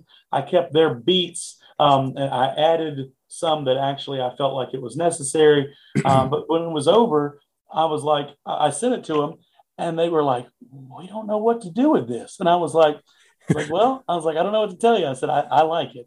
And you're like, this so, is too goddamn good. And you're like, yes. I am sorry. That's all I can do. well, that's, you know, because I, I had, that is my only setting. Of, I had kind of like, t- I taken what they had started with and really just ran down the, yeah. the field with it. But when they got there, they were like, well, we read it twice because we, we were like, we just couldn't believe how different it was. And they were like, but we think we love it. And I was like, I was like, all right, well, that's good. Um, so before I, um, nice. before I knew it, uh, we, we traded back a few more ideas to kind of try to like get all their locations to work. But yeah, then it was over. It was like, that's this good. Let's do this. Let's film nice. this thing. So Aaron also directed it. Um, so it, it, turned out to be it's it is very fun. Is yeah. it going to be the best movie that you've seen all year? No. Is it going to be a fun movie? Absolutely. It is definitely worth a watch. Absolutely. I, I enjoyed it and I enjoyed writing it and I enjoyed watching it. Hell yeah. Totally agreed. I mean, I, I can't speak for writing it because I didn't do that part, but the uh, the watching, I, I like the watching. Um, yeah, that that's that's so cool. Yeah, so it's it's also interesting to know that you know it's it's not like you're not willing to take chances on your own stuff and that's why you're always doing adaptations of your dad's stuff. It's that you keep getting offers yeah. and people are throwing money at you. So you're like well okay. Yeah i guess i'll put my stuff on hold again. yeah well, it's, it's one of those things that i jokingly call a curse but it's kind of one of those things where anytime if i want work all i have to do is start working on something on my own and the offer will show up in the email the next day. It's almost mm-hmm. guaranteed. Um, anytime I start putting any sort of words on a page, somebody shows up and they're like, "Hey, here's this. We want somebody to adapt it." And I'm like, "I'm in. I'm all for it." um, so I have built a career uh, around that sort of idea. But um, my hope is to get some stuff finished that's that's my own from start to finish, and then that way I can I can kind of really claw my way out of that um, you know, everything I do is also dad's sort of thing. Right, right, yeah, for sure. You know, you know, obviously, it's it's nice to have that uh that relationship and be able to you know collaborate all the time and everything. But you know, you want your own identity and you want your oh, your own voice and and all that stuff. I, you know, I've got I've got ideas. I have a story that I've been kicking back and forth since about 2008. And at some point, I will write this dead gum thing. I've written the first third I don't know how many times, but every time I write the first third, that's when somebody will show up and say, Hey, do you want to do this? And then by the time I get back around to it, I'm like, I hate this first third. I got to start over. so, so, I've written the first third so many times that, yeah, anytime I need some work, that, that's been the thing. And that's actually funny enough. I started it again uh, not too long ago. And uh, uh, dad approached me about writing something. He was like, Hey, I've got this idea. How would you like to do this? I was like, yeah, I need, I'd love to do that. So, uh, yeah, it's it's one of those weird things that every time I want work, I just start writing that, and it shows up. So just just just as a from a, a writing standpoint, because I know some of our listeners are are writers too. Yeah. And uh, like if you're stuck on something like that, right? Now your your case is that you keep getting pulled away because of unrelated work. So uh, you get pulled away, you come back and you're trying to reacclimate yourself to like where you were in the story and and then you end up rewriting the first 3rd mm-hmm. What what would what would your dad say? What would, what would his advice be if you keep getting stuck at the first third and you know you, you got to get past it but you can't get past it. What what do you think he would say? Well, I can tell you a couple things. And the first one is that if I really like if I said I'm going to finish this thing and mm-hmm. this is my new project. Um, the, the big problem with something like that is that I've got a big enough name that I can get some interest, but everything I do is on spec at this point. So mm-hmm. unless mm-hmm. somebody does come to me, it's kind of like anytime I put into something, I have to be willing to know that I'm putting time in on something that I may not get paid because mm-hmm. I've got plenty of scripts out there that like I wrote a pilot for one of dad's um, things for uh, um, um, Lost Echoes, uh, things like that. There's there's all sorts of things that I've written that may never see the light of day. I mean, I told you that that comic that I have hanging up in my my office is a prime example. I, I we we did that comic, we set it up, we did the first like 10, 15 pages, and it may never see the light of day. That's so, that, uh, my little eye you're talking about. Yeah, right? my little yeah. eye. So yeah. yeah. there's there's lots of stuff that when I know when I'm writing it that it may never may never see anybody else. It may never get paid. So like I said, my big issue is not finding like getting through with something it's it's going ooh if i actually get this made one it adds another actual credit to my name which will help me in the future but also two it gives it gets me paid so that doesn't hurt my feelings either. For sure. Um, so it, it's one of those things where it's it is very very like uh, positive on both of those fronts. Um, but at the same time yeah i've got i've got some stories i want to tell. So if we were to say hey, what if you're what if you're stuck on the first third? Well, it depends on why you're stuck on the first third. If you're stuck on the first third and you can't get past it because you don't know what to do from there, then you probably messed up something already. Or you like an idea, but you don't like a, a story arc. You know what I mean? Because ideas yeah. are easy. The first third is the easy part. That's the part that you you know right from the get go. This is kind of a neat concept but actually making it a story worth telling means that that concept has to actually evolve into all the other elements of a story. And so if that's if that's the issue, if you're going, well, I've got this great character, but he doesn't have anything to do, that, that might be the issue. So I mean, it really, right. it really depends. I mean, I already know that story that I'm written, how it the entirety of it. Um, it's it's one of those stories that I have told people pretty much the start, the middle, and the end, every step. And people always go, oh yeah no you need to get that done. Like i know i know i do need to. But the problem Look, is, i i know all right know, trust me. so it's one of those that whenever i'm doing that it's it's kind of one of those because i'm still i'm at a point now where i feel comfortable but i was very very new when i first started doing this. Like i said this was this was 2008 and 2007 when i first started working on this and christmas with the dead was around that same time. So that it was actually one of those things that after I finished Christmas with the Dead script, that was when I said, "What's my next story?" Mm. And this was the one that popped up. And it's the problem of knowing that I was not skilled enough at that time to tell that story. Yeah. And as time has gone on, every time I do something, I learn, oh, I'm a little better writer at this. I'm a little better. So when I get back to that third, I'm going, damn, I could tell this story better now because of this other thing that I learned about pacing, or this mm. other thing I learned about character, or this other thing I learned about world building. And mm. so, because it's just like anything else, writing is just like any other skill that you, you do. The more you do it, the better you get at it. So every time I go in and do something for somebody else, I pick up a skill that for myself goes, well, this is the story I really want to tell. So it has to be perfect, you know? So it's one of those things where I'm like, I know I could do this better here. So we got to start this over. So I, now, the, the best thing that actually happened the other day was when I went to start it over this last time.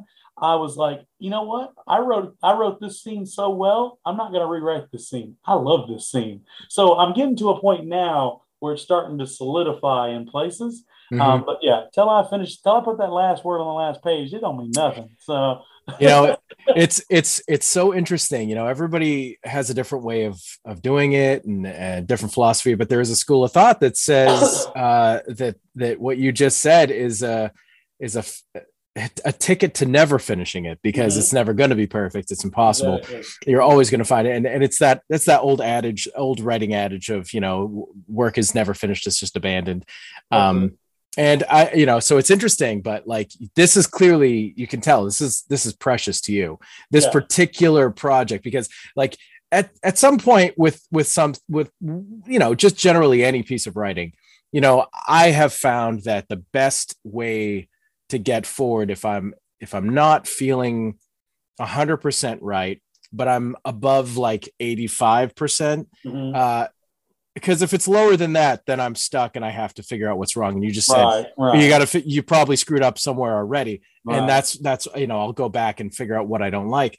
But if it's like you know, well, it's close, but I uh, it just push forward. Yeah, because yeah. because a lot of times what I've found is that eventually you're going to figure out what it was, mm-hmm. and something is going to click, and you're going to go, oh, this person has no agency. Yeah, that's the issue I need to put this thing that I yeah. discovered that they wanted to do in chapter seven back and hint at it in chapter one. Right. Well, and that's, that's, that's why, exactly. you know, authors that's seem exactly. like they're, that's why we, we seem like we're smarter than we are because, you know, it's, it's not that every little detail is planned out, but, but as you go and you look at the thing as a whole, you know, even if you're on chapter 37, you know, I'm looking at 37 chapters all right. at once. Right. So right. you can keep going back in until you hit that right. submit button um, and you're like, okay, this this thing I just thought of now, but hmm. I know the exact hmm. places in this book that yeah. I'm going to work in a little little hint, a little seed. So then it's like, oh my god, I'm so good. I've been building towards this for the whole beginning. yeah.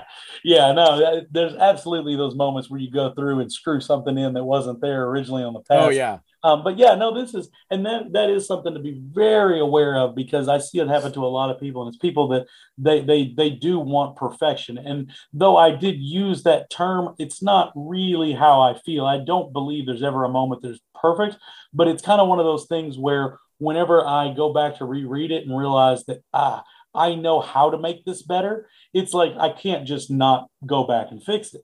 And so the problem is, is that I keep learning what I did wrong Mm-hmm. And so I have to go back and rewrite it until I'm happy with it. Now, yeah. uh, one of the big things that actually happened here recently, and I still haven't quite figured out how I want to fix it, is that I had a character that was kind of stealing the spotlight in a couple places. And so it's one of those things that it was causing my main character to be a passenger more than a driving force. And I think that was one of the things I realized here recently is that it was getting split. It was getting fractured too much between this character that I just adored writing and this character that's the main character. Because the main character, you have to have grounded in a certain amount.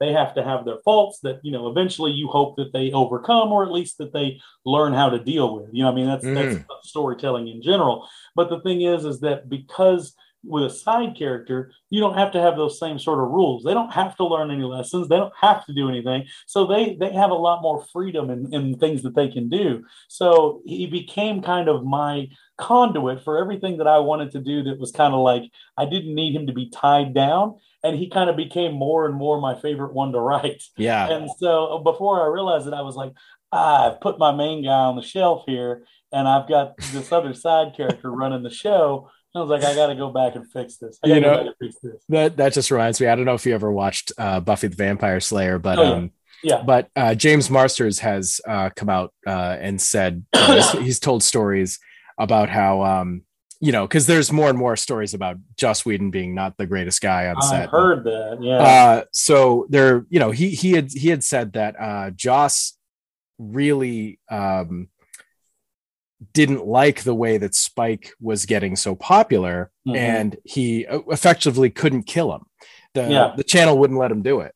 Right. And uh and his whole thing was that it's like uh no, vampires are supposed to be bad. We already have Angel, he's the one good one. I can't have another good vampire. Vampires are supposed to be, you know, things that Buffy just kills and overcomes, right. and they're allegories for things you deal with as a kid, and and right. they're evil, they're bad. You just overcome them, and and uh, it it's just a very interesting very raw example of that of the side character taking over and becoming yeah. too popular too big too loved uh, it is it is really interesting when well, that yeah, happens i mean it's it's one of those things that there, there's a few things in storytelling that you see very often and it's usually whenever you're looking back at like movies or shows and things like that most people don't look at the main character and go, "That's my favorite character." In the Yeah, hundred percent in the movie because they're a lot 100%. of times the vehicle that you're hanging the story on, and so you can get a little wild and a little fun with a side character that you can't. That just the rules don't apply yes. to. So that's why a lot of times people look back and they're like, "Oh yeah, I love this character," but it's never the main character. It's never the main character. You're right. Usually, I often yes. hate main characters because they're they're usually so formulaic it, it's it's more often that if I'm watching a TV show, I hate the main guy, but I'm there for the side character. Man, you, you just awesome. uh man, I have always always been right there with you. And as a kid, I sort of didn't really understand why that kept being true. Mm-hmm. And uh, you know, when I started to write stuff, um, I did realize that it's exactly what you just said. Yeah. The main character is there to to shoulder the the the the responsibility of telling the story, mm-hmm. and they have to you know, a good main character will have a very three-dimensional arc. Right. Um, right. And sometimes that is enough to win you over and to make you love them. But I don't think anybody's favorite character in Harry Potter is Harry Potter. I mean, I, you know, I mean, I mean, you know, but I mean, it is true of almost everything that I could mention. Now, now, in something where it's like, uh something like Conan, something like The Crow, right, something right. where there is, you know, you are there for the main character. A comic Right. book is like that. So so so there are exceptions to Well, it, yeah, of course. I mean, the Oh, hero is still the hero at the end of the day. but a And if they if they save the day, yeah. you know, But ensemble en- ensemble things are just different. If the cast is a little bit bigger, you know, it's yeah, never, never do I like the main character ever. Um, very interesting. Yeah, I mean, a prime example. Um, I don't know why this is the one example that popped in my head, but did you ever watch uh, the TV show Silicon Valley? I did not. Okay, well, you're missing out. It's Okay. definitely worth your time. Um, it, it's it's one of those things. Hang on, let me. I don't want to. I don't. I've, it's been a minute since I've seen the characters, so I don't want to forget the names here. Okay, so the main guy in this. Um, well, just for those of you that haven't seen it, first of all, watch it. I swear, it seems like it's complete and total like nerd whatever. But I promise, once you get into this show, it is one of the funniest things ever. It, it's it's Mike Judge. I mean, you, you know, you're in good hands when you got Mike Judge. Sure. Um, but either way, uh, the main character is is named Richard, and everybody. It's kind of like one of those things where everybody in every fan base, if you go on a subreddit, something like that, everybody hates Richard. so, but every other side character in that is Yeah. like steals every moment of every scene. So um, that's that's one of the prime examples of that I've seen because it's like he is a hated main character. Like people just I, every scene he's in is just like the cringiest, worst moments. But, he, that actor is very good. But God, that character is hard to watch sometimes. But every other character, hysterical. Please watch that show. So he's like the uh Skyler. Yeah, he's the Skyler White of the show. Yeah, and you know that's I tell you that's one of the things that I, I've always taken problem with is the hate on Skyler White. You know, I get that she was not like the most fun for his plans, but everybody kind of forgets that Walter White is an absolutely horrible human being. Yes, and her big thing was that she was not a fan of that. And so it's like how dare her not want her husband to be this giant meth kingpin? And it's like you know i don't think she deserves the hate she's getting. You know it's it's all about being a tight ass. Uh so you know i'm gonna compare this. I i'm gonna i may i may blow your mind with this. Okay, it's okay. possible. I'm gonna compare this character to a very different character that i think the fans treat the same way and that is cyclops from the x-men.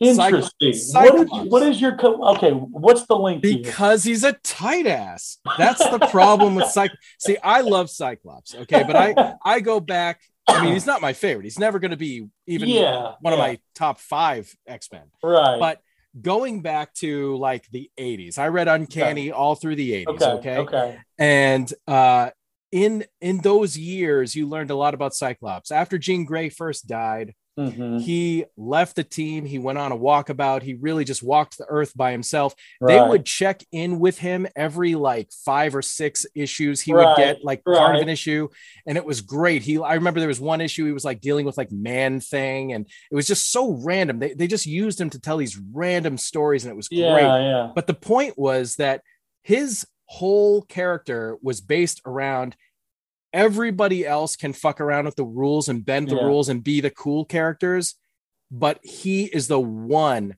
who's playing by the rules. He is the leader. right, He has right. to he has to shoulder that burden. So Yeah. he's the one making not that Skyler was the the leader of anything, but she was the mom. She had a, a house to like hold together. yeah And I so mean, did so did Cyclops. He he had to really like shoulder like the that. burden of a lot I and- that. but it's at the expense of people liking him. You know, Yeah. there's nothing bad about Cyclops. The people who don't like him just think he's a dick yeah and think he's just too much of a tight ass. And Well, you that's know- just so unfair. I- I- yeah, yeah, no, there's, and that's that's that's fair. That's a that's a fair assessment. Um, and it's not to say that you know, there's there's not like one episode where I'm like, ooh, my favorite Skyler White moment. You know, there's, there's not there's not like a memorable Skyler White line. sure, sure, yeah. she is a she is a character that plays that part.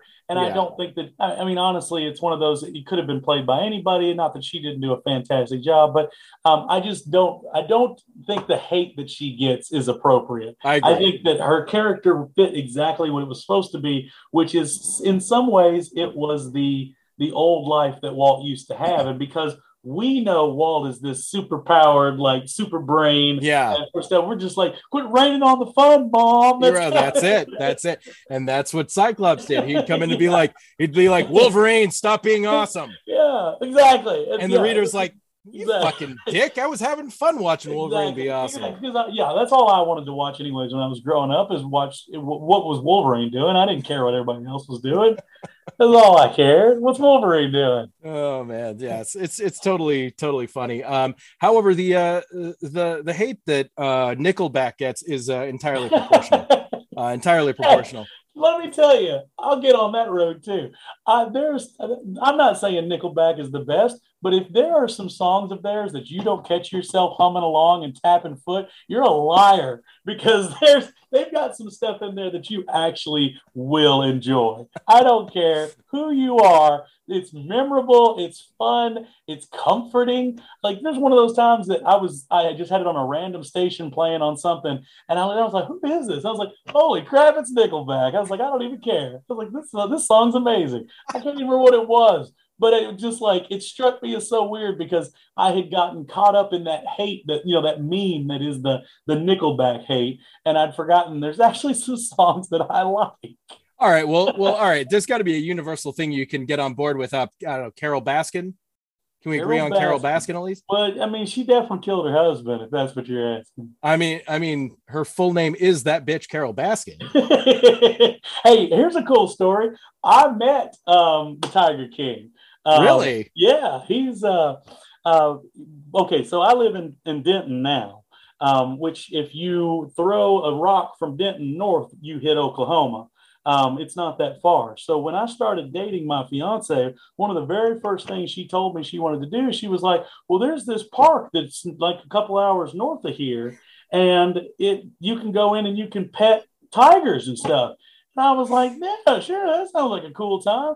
I'm on a yeah, you know, very early date with my fiance. Of course, yeah. we were boyfriend girlfriend at the yeah. time. But I thought, what a what a kind of odd thing. So there's there's picture of me with like one of his tigers and stuff. Oh, um, but yeah, he came out and that that show. You think, man, that show. He sure is. That they maybe no. He's toned down in that show. He's insane. He's absolutely batshit. One of the things that I wish I still had that we bought while we were there oh in his God. gift shop, where that scene that that iconic, I'm never going to financially recover from this. That's their gift shop on the way out. Yeah, and they used to sell condoms with his picture on them.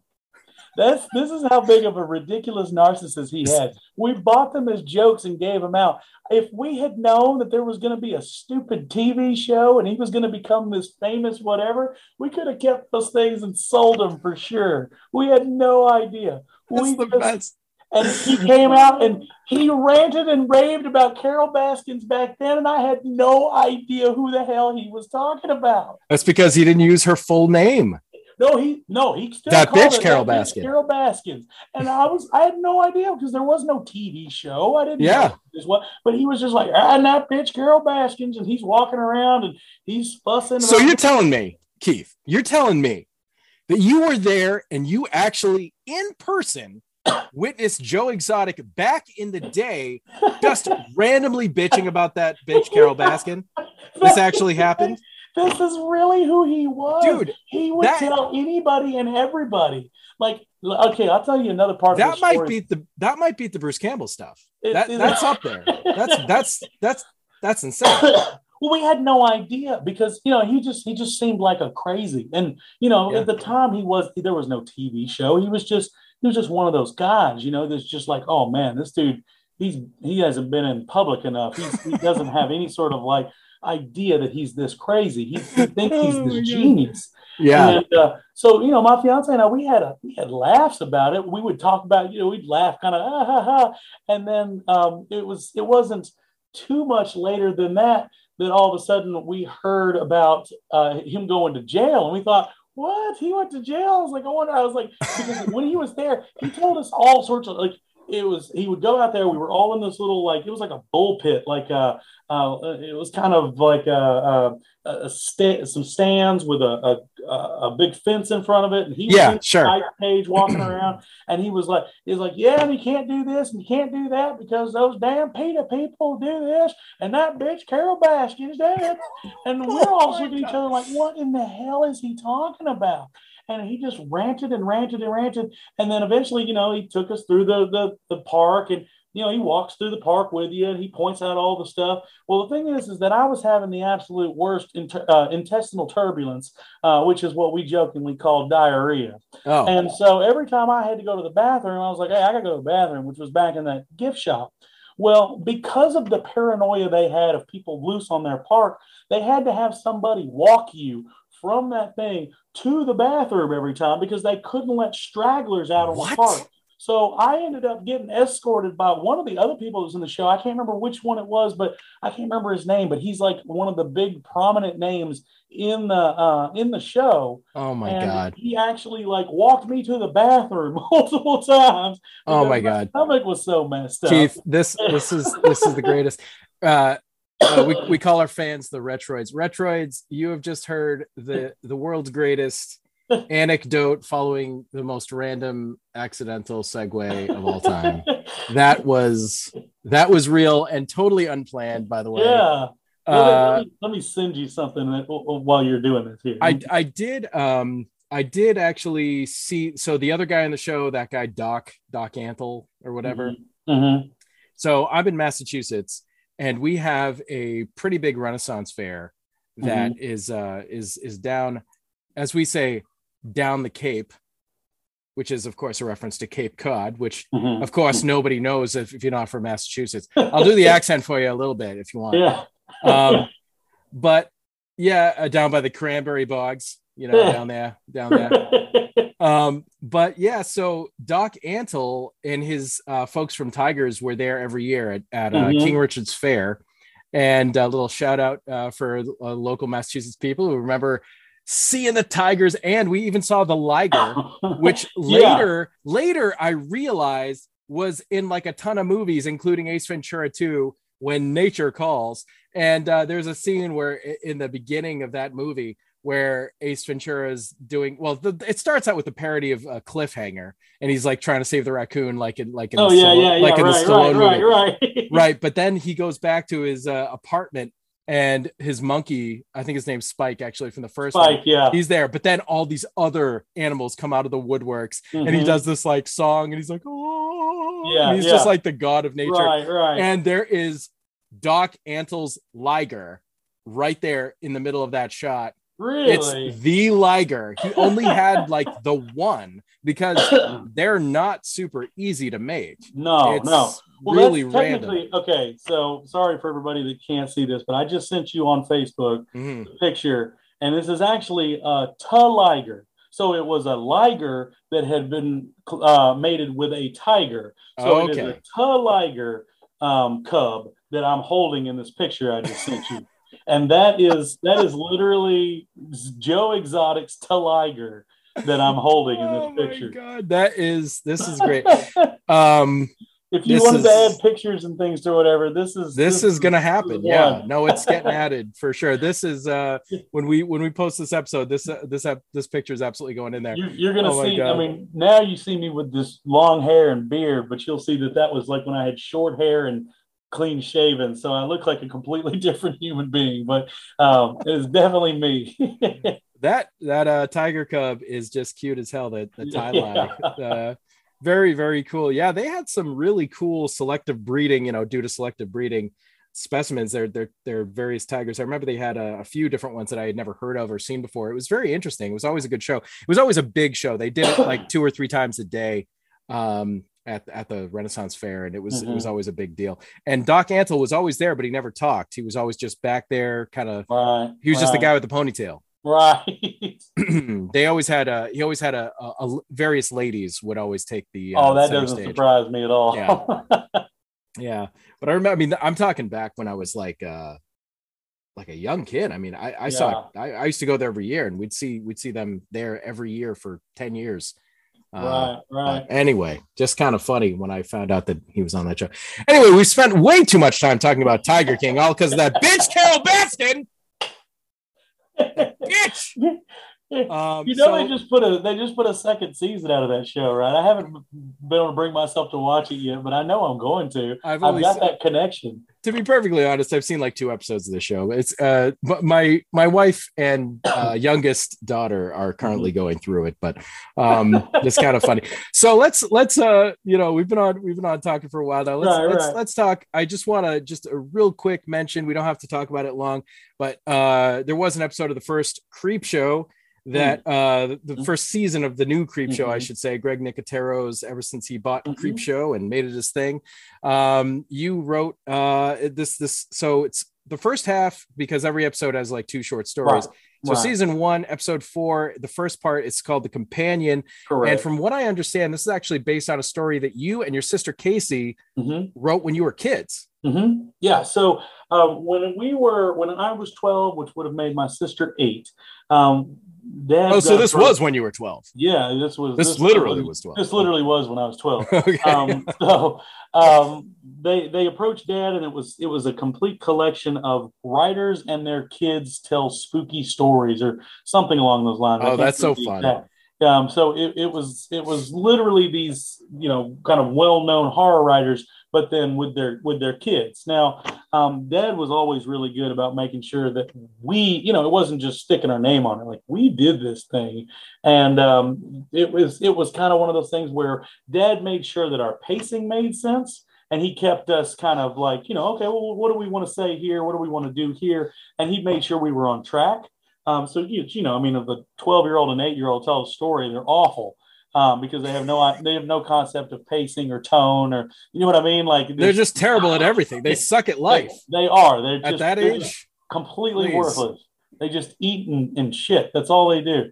Um, so suck the life out of you that's all they do and eating shit so anyways though but yeah he was really good about letting us making sure we we weren't just you know you know putting our name on this Yeah. we, we earned it yeah and it was kind of a fun little story it was the it was one of my very first it actually isn't my very first my very first i was like four years old when i wrote my very first story by the way nice um, because I was also awful back then too. But um, luckily, Dad listened to me tell this ridiculous story. But that's a completely different thing. So this is this isn't my very first uh, story.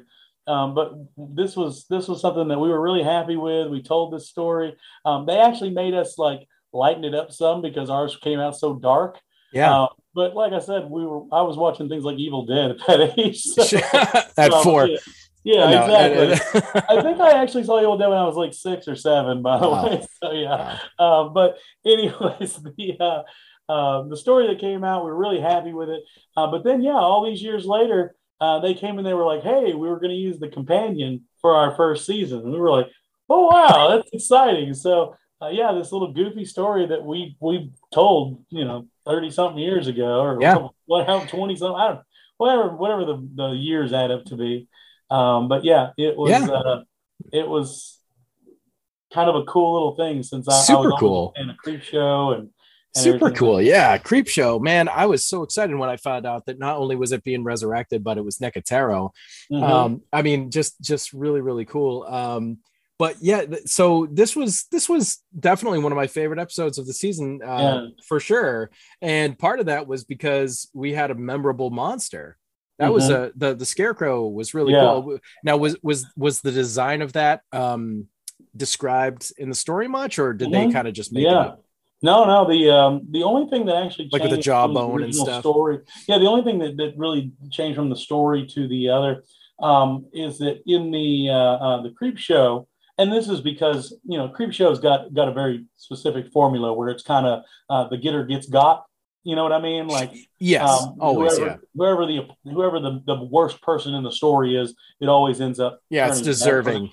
Yeah, it's not you know, and i think that that's that's one of the things i liked is the uh it sort of makes it not mean spirited Yeah, that's exactly. So um, to to give that opportunity to make a creep show version in the original story that we wrote, this boar chases this kid into this field and he finds this scarecrow out there hanging with the with the uh, uh, Valentine's heart. oh instead of the uh the stephen king bully but yeah, so instead we were like, oh well, uh, well they, I, I, had no input mm-hmm. on this, but um, the the bully that chases the the kid there instead.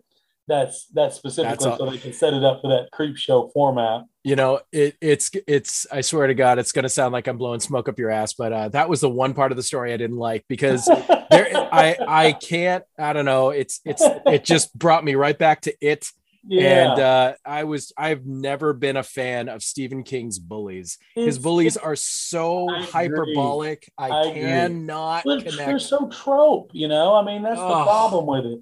It's like the bully's a bully because he's a bully, and it's like, yeah, you know. Um, there are times that it works.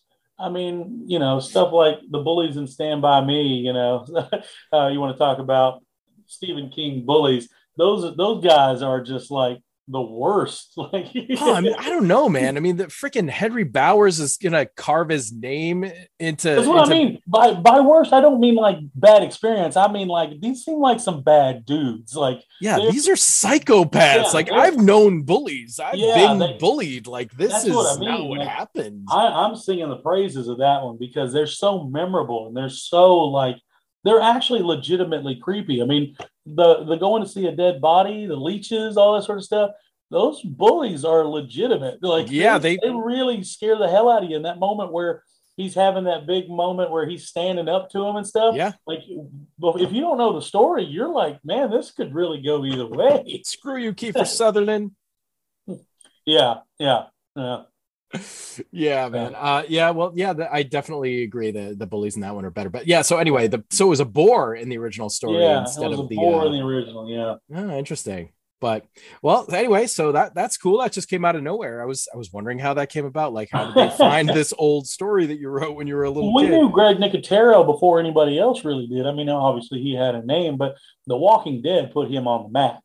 Um, he sure. was the science. He was the uh, special effects guy for Dad's um, uh, episode of Masters of Horror um, uh, called uh, "Incident on and Off a Mountain Road." Have you ever heard of that one? Yeah, yeah, I've seen that one. That was the the moon face. That was Coscarelli. That's absolutely that was Coscarelli. Coscarelli. That's yeah, episode got, one. That's that's it is absolutely good call. Um, but yeah, the person who does the special effects for that is Greg Nicotero.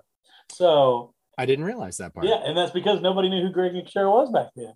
Um, so that was my first meeting of him. He was there on set doing all the special effects, and I met him, and it was like, "Hey, this is Greg Nicotero," but that was that was just as big a name as anybody else back then. So wow. Like, oh, cool. And then wow. all these years later, Dad and, and Nicotero have kept in touch, and Nicotero's blown up because of The Walking Dead and all that sort of stuff. But yeah, I'm, i met him way back then. really, really cool. You know, so that's interesting because I mean, I, I mean, so for the people who don't realize, like Nicotero's been at it since. I mean, his big company that he doesn't have anymore. They split up as K and B was his big company, but mm-hmm. before K and B, he was on Evil Dead Two. I think Evil Dead Two was one of his earliest movies, I believe. And I'm not and sure that was that was what 82 83 what was what was evil dead 2 I I, uh, I mean it's it's a long time ago. Yeah. so if so so for you to say that no, you felt you feel like he was an unknown sort of a name in the public eh, consciousness anyway. By the time that Masters yeah, of mean, Horror rolled around, there's, there's, different tiers of that. I'm not. I'm not, not saying, saying, you're wrong. Yeah, I'm not saying you're, I'm just. I think it's interesting. Yeah. That's your. That's your perception. I'm trying to think now of where I, when I became aware of him, because now, right. of course, now of course and you're right it's it definitely the walking dead but yeah, i feel like i knew him i think of it that. more as like the way the common person the, yeah uh, the, like, sure it's somebody who's not in the business not know? a freak yeah yeah because uh, because honestly there's still people I, like you can walk up to people right now and go hey do you know greg nicotero is and they'll be like i have no idea but yeah. if you have anybody that's like at least a fan of the walking dead they might be like yeah yeah i, I know that because you know he's on enough interviews and things like that that somebody may have come across him. yeah but I don't mean people in the business. I don't mean. Oh no, I, I know you like, mean the general. I mean like the yeah. general public. Sure. time he became famous, Walking Dead. Mm-hmm. Um. So yeah. Yeah. No, I. He's been around for. He's been around for decades. For, oh, oh, I know. No, I. I'm not. Yeah, I'm not contradicting anything. I'm just. It's interesting to me. The the. I'm just trying to wrap my brain around and trying to remember. Did I know who he was at the time of Masters of Horror? Because now that seems ludicrous but I think you're right. I probably didn't know who he was at that point because that was that was like 2000 or 2002, three. It was early 2000s, Mm, something like that. something yeah. like that. And uh, oh, there were there were some excellent episodes of of uh, Masters of Horror. Uh, that that was a that was a great one though. Stu- Stuart Gordon did a great one. John Carpenter uh, did probably my favorite one, Cigarette Burns. Um, what what an awesome show that was. I I was so Yeah. bummed when that. It, that it, just it was last. a really good one. It was, I mean, it was really fun. I got to be on the set for that one too. So, Oh, cool. Um, yeah, it was. Oh yeah, Angus Scrimm. Angus Scrimm's in that episode. he is in that episode. Absolutely. Um, he's probably the worst part of that episode, to be honest. Oh, don't you can't talk back about Angus Scrimm. no, not him personally. I'm not. don't don't get me wrong. Um, I just you know everything with his character, just that little hey, oh God, man, please put it put it back. he is one of those guys, man. He, I, it, it's to a degree. I feel this way about Bruce Campbell sometimes too. It's like uh, even when he's doing wrong, he can do no wrong for me. It's okay. I, I get it. I get it. No, no, no disrespect there. Real, real quick one. Uh, what was the? Oh shit! Now I, I, I almost had the name in my head. It's Moon something. Do you ever see the movie? It's Bruce and Angus Scrimm. It was like a uh, Fangoria movie. They like produced it in the '90s. Oh my god! Miss this one. I don't know. What was it called? Uh, mi- no, it's called Mind Warp. Mind Warp. I've heard of it, never seen it. and it. Bruce is not the lead. The lead is this woman, and uh, she goes out and it's kind of like this Mad Max world, and uh, it's it's cool. She's like plugged into the Matrix basically. They all the Huh. like all the well-to-do people just plug themselves into the Matrix because the world is just fucked. So she decides that she she decides that uh, she's sick of it, and she Mhm. wants to go experience something real. So she goes outside, and it's like Mad Max. And she runs into a gang of Mad Max guys, Oh, and yeah. uh, almost gets you know probably raped killed and eaten in that order and uh oh i mean maybe not in that order um and then and then is that a uh, good order? I don't know. I, I was just trying to think is that what's what's worse um and then she she gets rescued by bruce campbell and uh okay. and then they go underground and angus scrimm has this underground uh sort of world and it's a cool flick check it out like look it look it up uh what a weird one. No, I, I, I didn't. I missed that one completely somehow. yeah Probably because it was uh, in the '90s and I was in high school. yeah um but all right so let's let's just talk about uh a project that you told me you were you're very excited about you're working on it it's been something that you're you're you're putting a lot of energy into and that's the Um, projectionist yeah. So uh, and let's let's end on the projectionist let's Okay. uh this is our last hurrah and uh, we'll wrap it up but yeah so so tell us about this i know so i'll tell you what i what what i've been able to surmise okay. this is based on a short story that your dad wrote. Uh, which appeared in the anthology in Sunlight or in, in Shadow, stories inspired by the paintings of Edward Hopper. I know Mhm. Stephen King has a story in that book as well. Mhm. Um, and uh, not to keep bringing him up, I actually prefer your dad. Just saying. Uh, but uh, what can you tell us about the projectionist? so this was a, this was another one of those things where um, we wanted to do a script off of Dev's short story, and it was kind of my real like I'm going to try to do something that I really have kind of a vision for, sort of thing. It was it was something that this would be my type of no, I don't want to tell it that way. Let's tell it a different way. Remember previously when I was telling you about genres that I like that don't exist anywhere else, like getting older sucks? Yep. Uh, this is another genre that you see a lot, which is mental health and loneliness. Okay. And you'll see some very good examples of that, like Taxi Driver is a prime example of mental health and loneliness. Or like And- the lighthouse, Yeah, okay, that's a, that's another good one. cold There- there's- skin. There's a million of them. I mean, the thing is, Yeah. is that when uh, all my little made up genres, once you start thinking about them, you're like, oh, there's a lot of things Yeah. that are in that. Um, Yeah. Because I think that those are more fun or more accurate genres for what the story is about. Because now, if I say horror, it could be a million things. Sure. But if I say, if I tell you something, oh, this is about getting older sucks, you know exactly what it's about. If I tell you this is about mental health and loneliness, you know exactly what it's about. Um, so this Right. is my this is my taxi driver. This is my mental health and loneliness, and it's about this guy who's a an old school film projector who is is kind of like a forgotten guy who he's he he means well, but as the story goes on, you realize that there's there's a lot more layers to this onion.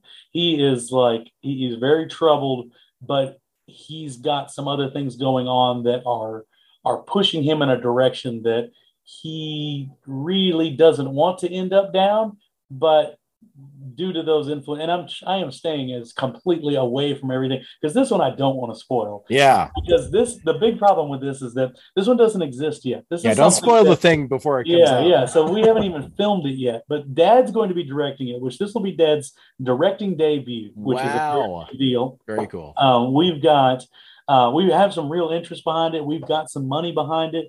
Um, they they send me a check repeatedly, and then some. We have some meetings, and then we don't hear anything for a little while, and then we think, well, that'll be the end of it. But then it pops back up again, and we think, okay, they're still doing this. We're still doing this.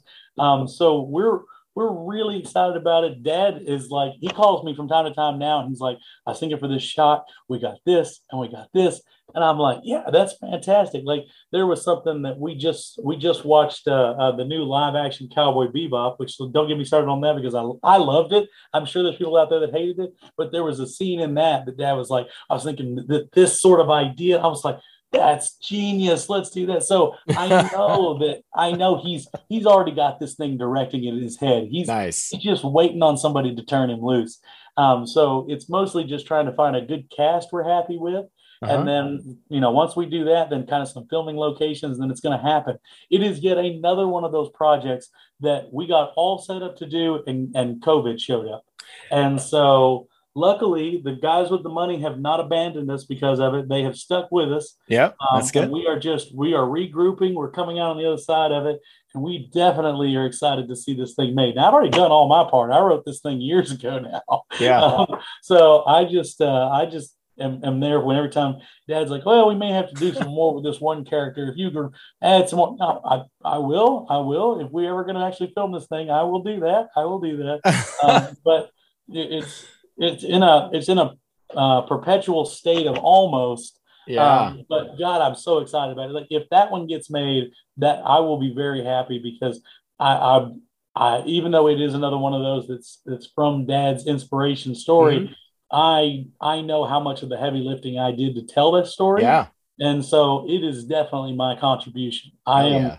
I Oh, am yeah. very excited about it, and getting to see Dad have his director debut and everything like that, which I, I, I jokingly get to say because I got to direct that trailer for Christmas of the Dead, that the Mhm. remake that never got made. I was like, I got to direct something before Dad did, um, but this is uh, you this- beat him to it I did. It was it's the only thing. God knows that man's done everything else in the universe. Um, so yeah, it's one of those things that. Uh, but I'm really excited because he's never directed before, but I, I can tell right now he's he's chomping at the bit. He is ready to put this thing in film. I I, I talk to him every time, and he is just so excited about it. So I am too, man. I I, I really really want to see this thing. Oh man, I'm I'm excited too. I, I I can't wait for it to happen. I hope it does. Like this sounds freaking awesome. That's I mean that's that's such a great high concept, just kernel of an idea, and that's that's the Mhm. sort of thing that you know if you can build a story around this like really good single concept, you're a talented writer. You're you- you're able to do it. Uh, there are definitely uh, times where I've I've been able to do it and felt like, wow, I can't believe I started with this one thing, and there are other ideas that are still in the shelf on the shelf, just right. like no i just have this idea i have no story i have no idea so that's that's okay we got this loneliness you know we the loneliness of the long distance projectionist Like, Yeah. that's what we're dealing with yeah, yeah. just uh, so speaking of the casting you know you're, you're trying to find out uh, figure out what what the best casting choices are at this point like who's going to be who so let me ask this question um have you considered bruce campbell you know what? I'm going to tell you something. We've actually thrown his name around for one of the characters in there. Um, we, we, we he may end up showing that, and if so, I'll finally get to check off that I wrote something that Bruce Campbell's in. So um, that is a that is a box that I would love to check, as I mentioned even earlier, and so it could happen. Um, there's some there's some fantastic characters in this that Yeah. somebody like Bruce would just just kill if if he could do it. Oh, it'd make my day. if anyone could do it bruce can uh that's that's awesome keith Uh, man, it has been a hell of a pleasure to have you on. Like Thank this has so been much. really, really great, really fun talking to you. Uh, thanks again for coming on. Appreciate you having me. Oh man, uh, is there anything else just uh, you'd like to promo? Any, any, any where people can find you, or anything that you're selling? Anything to Yeah, um, hawk? Um, Hawk away. um, yeah, I mean, I'm, I'm on all the socials. Um, you know, Twitter, Facebook, uh, Instagram. It's just Keith Lansdale on there, which uh, Lansdale only has one D in it for those of you that may or may not know. Uh, and Keith is E I, not I E. But otherwise, yeah, I, I'm I'm pretty easy to find. I, I've I've checked my my socials pretty regular. So if you got something you want to add, shoot me a message. I'll I'll, I'll respond. I'm I'm on there, just like old Bruce was back in the day. I do all my own stunts. There you go. there you go. Nice. Love it. Uh, do you have any other copies uh, laying around the house or of like Big Um, Lizard or anything? Uh, left big over? lizard. No, I, I sold all my big lizards actually when when I did that that push, and you, and you were one of the ones that got them. Um, oh, cool. whether or not I get another batch or not is hard to say. I've still got some other stuff that I need to sell that I've kind of been sitting on a shelf for so long that it's kind of getting to the point where I'm like, uh, it's not doing me any good just sitting here. I may as well try to sell it. So um, I'm, I may try to sell that. Plus, I just get extra copies of dad's stuff and things like that sometimes. So, um, you know, I've put a couple sales out. I moved this year. So everything got put in boxes. And as I unpack, I realize I'm like, why don't I have five copies of the same book? so, so as I've been going through and organizing, I've been actually selling some of my extra copies of things. Um, yeah. but So I mean, it'll it'll it'll pay. It pays off to follow you on social media. it Is does. basically what it we're does. saying. Yeah. Exactly. So if you're interested, uh, just just uh, check him out, follow Keith, and uh, if uh, anything comes up he finds a box full of random shit that he doesn't need, you might might be able to buy some of that shit. It's gonna be awesome. gonna- I'm, I'm really lucky that Dad and I both have bad memories, so he'll give me a book and he's like, "Do I have, give you a copy of this one already?" I don't know. So I got nine of them now. So I mean, Keith, that's a that's not just a bad memory. That, that you may you may have a problem. there. That's, that's you may need to get that checked out. I can't dis- disagree with that. That's totally true. Oh man! All right. Well, thanks again for coming on. It's been fun. Retroids, thank you so much for listening. I hope you enjoyed this uh, this episode of the Brig, and I hope you guys check out Big Lizard and Creep Show, and uh, you know maybe someday Christmas with the Dead version two, three, and or four. Definitely, definitely go rent the Pale Door right now. You can check it out on Prime and various other streaming services. There's a lot of good stuff out there. I uh, hope you have a great night, and we will catch you on the flip side.